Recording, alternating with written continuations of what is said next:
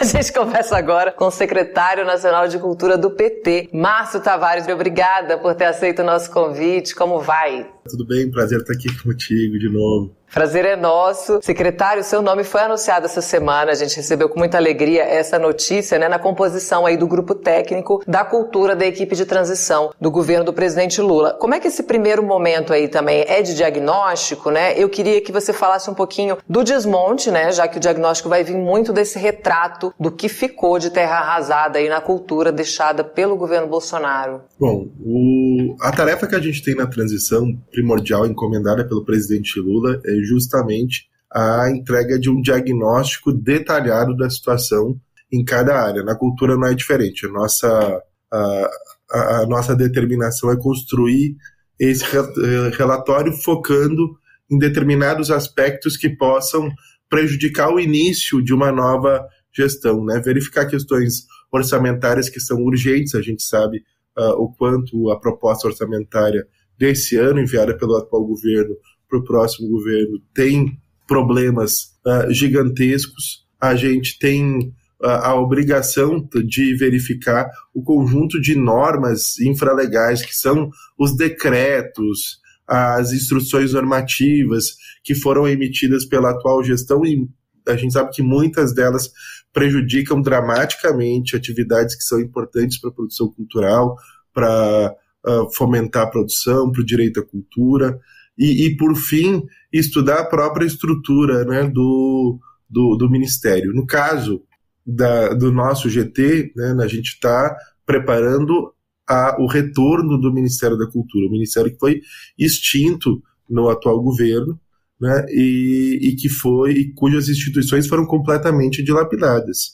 Então, a, a situação a, com que a gente está se deparando, a gente já sabia ao longo desses quatro anos, acompanhando cotidianamente, né, o, o descalabro de gestão desse governo, que a situação era muito ruim. Quanto mais próximos a gente fica e mais informações a gente recebe, uh, o, o cenário ele fica mais complicado, né? Então o nosso, o nosso começo de trabalho tem sido de receber e amealhar o máximo de informações. Hoje a gente tem a primeira reunião do grupo de coordenadores, é um grupo Uh, muito interessante, uh, bastante representativo em termos de diversidade regional, diversidade étnico-racial, de linguagens, capazes de aportar, né, com muita rapidez elementos para essa, para essa construção, porque vai ser necess... vai ser, justamente vai ser necessário um time como esse para que a gente consiga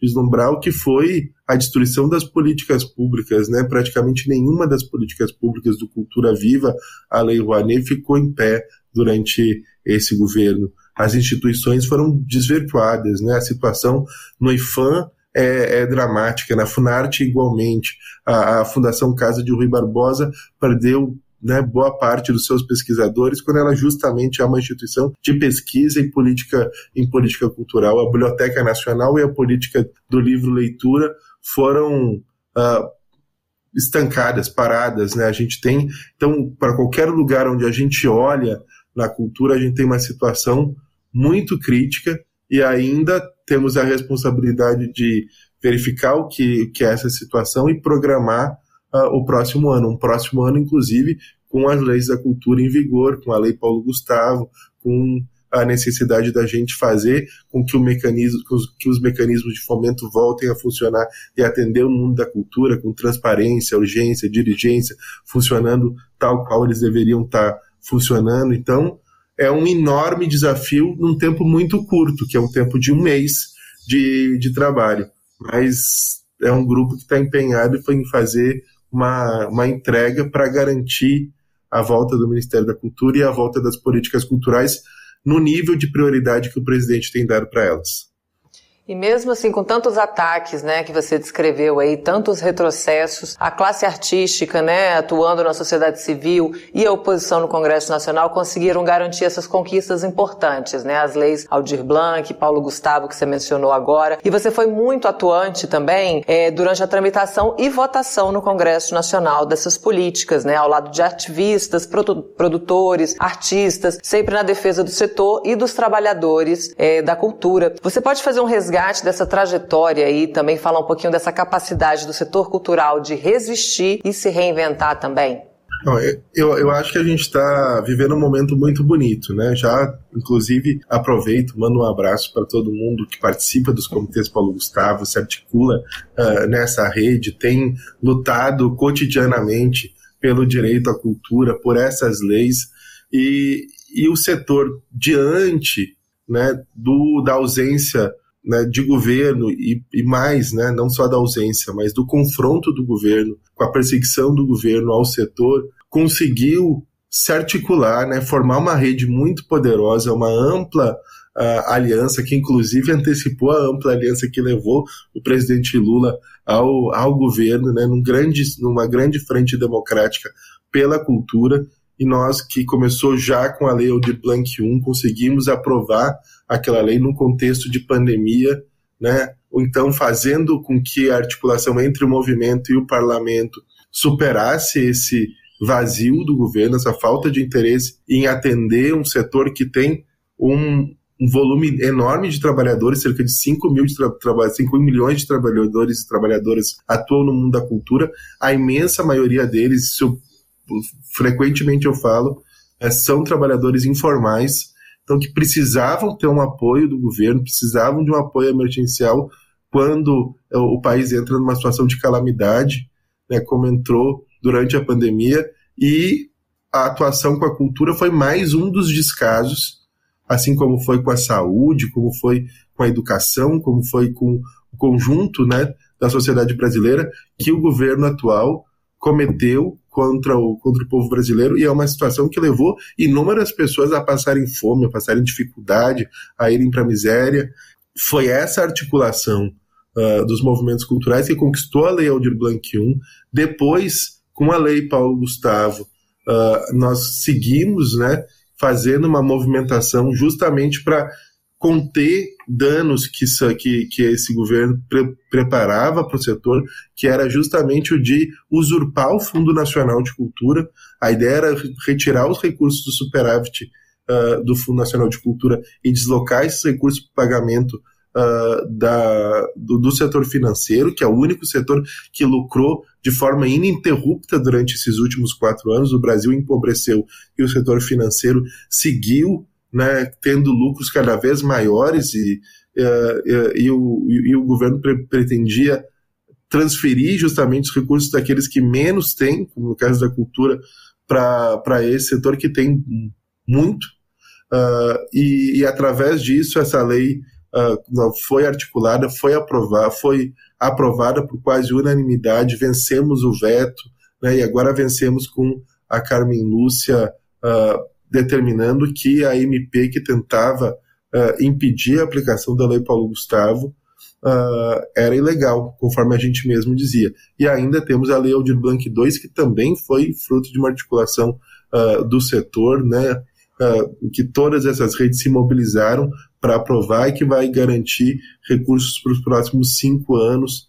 Né, então, e tudo isso agora é de responsabilidade do próximo governo regulamentar, prover, garantir que a gente atenda o mundo da cultura. A gente, na transição, né, já está preocupado com aquilo que afeta o orçamento desse ano para o ano que vem, para que a gente consiga dialogar, ter condições de ter recursos para uh, empenhar a nossa, o nosso compromisso com essas leis, que é um compromisso do presidente também.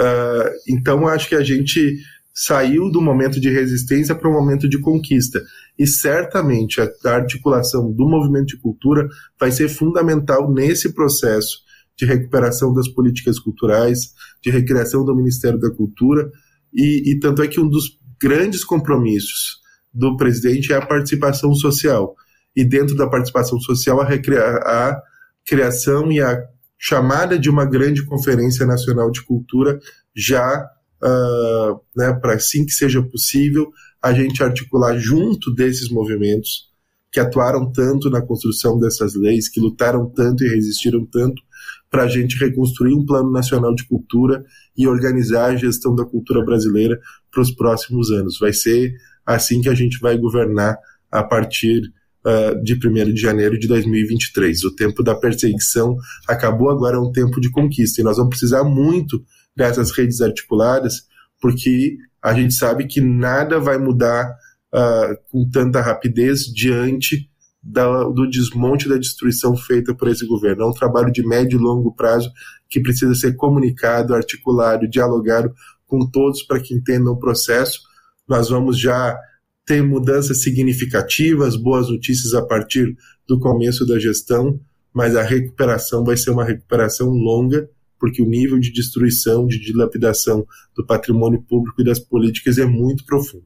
Com certeza. Aqui a José Negreiros diz que a cultura é, forma a consciência do cidadão, oportuniza desenvolver o pensar, a formação pessoal, moral e intelectual, principalmente daquele deixado à margem da sociedade. O Sandro Santos aqui te dá parabéns pelo trabalho, Márcio, e para toda a equipe de transição aqui, desejando sucesso para os trabalhos de vocês. Alberto Quironi também está te saudando aqui, Elisa Leal. Cultura é um grande gerador de trabalho. Dinorá Araújo que diz salve Márcio Tavares, grande articulador da Lei Paulo Gustavo, lutador em incansável pela cultura brasileira. A Marta da Rosa e Silva também diz aqui da continuidade dos programas de infraestrutura como as praças dos esportes e da cultura. Eu queria falar agora também no momento de futuro, né? Você estava falando que tem que ser essa construção coletiva, participativa, né? De toda a classe, é, não só artística, mas o povo em geral, né? Que precisa da cultura em um novo governo agora do presidente Lula, né? Que dimensão a cultura deve ganhar na economia, na valorização da identidade nacional e também no mercado de trabalho, secretário?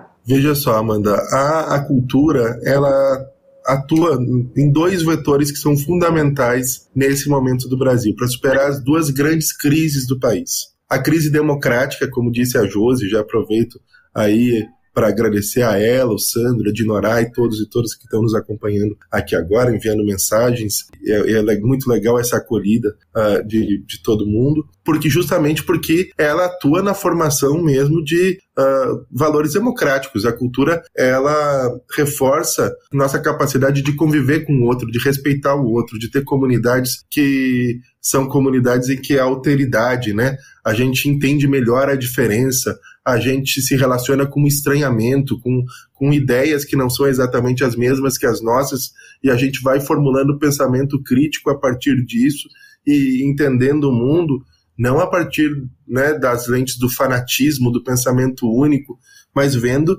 que ele é formado por muitos matizes, por uma diversidade, e, e entendendo que justamente a grande beleza, né, do nosso país e o nosso grande potencial como nação está na nossa diversidade, na nossa diversidade de étnico-racial, da nossa herança ancestral, das nossas linguagens artísticas, das nossas diferentes regionalidades, das, da, de todas as expressões culturais que a gente carrega, e tudo isso pode ajudar a superar a segunda grande crise que o Brasil está vendo, que é a crise econômica.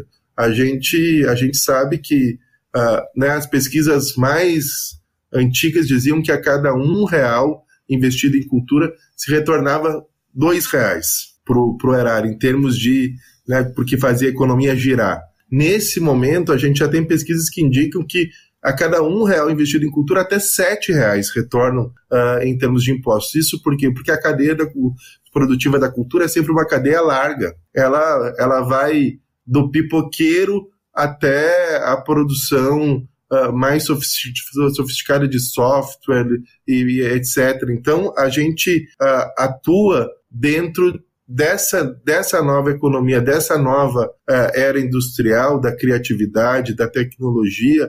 É, é um vetor de futuro para o desenvolvimento do Brasil e para o desenvolvimento sustentável. Então, eu tenho certeza de que, a partir do momento que a gente começar a destravar Uh, os bloqueios colocados nesse momento, nesse governo, para a produção cultural, nós vamos começar a ajudar muito fortemente na geração de emprego, geração de renda e também no retorno da autoestima do povo brasileiro, no orgulho de ser brasileiro, e começar a influir, a criar um ambiente saudável, né? Nós vamos precisar curar a sociedade brasileira de toda essa divisão, essa polarização, essa violência que foi incutida sobre ela nesses últimos anos. Então, a atuação da cultura tem imensa responsabilidade, tem imensa participação, responsabilidade democrática e uma grande capacidade de intervir na recuperação econômica e produção de um desenvolvimento integrador, sustentável do nosso país.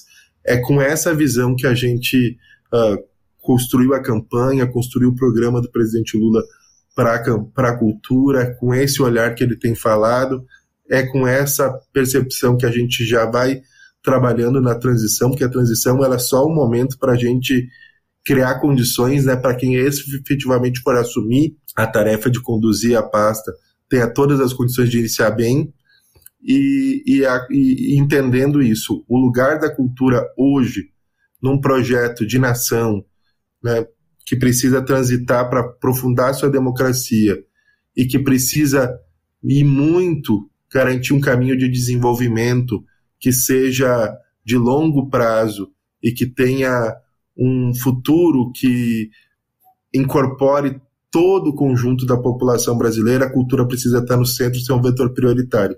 É com essa perspectiva, é com essa motivação, é com esse entusiasmo que a gente está trabalhando. Maravilha, secretário. Eu vou me despedir agora de você, mas eu te convido para continuar aqui com a gente pelo Chat Democracia. Tem um monte de mensagem para você. O pessoal também perguntando coisas que são muito...